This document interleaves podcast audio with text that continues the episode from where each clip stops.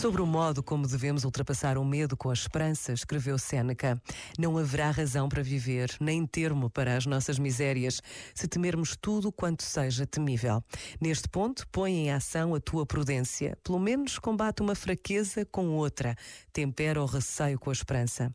Estabelece equilíbrio, pois entre a esperança e o temor, sempre que houver completa incerteza, inclina a balança em teu favor crê no que te agrada. Mesmo que o temor reúna maior número de sufrágios, inclina sempre para o lado da esperança. Deixa de afligir o coração e figura-te, sem cessar, que a maior parte dos mortais, sem ser afetada, sem se ver seriamente ameaçada por mal algum, vive em permanente e confusa agitação.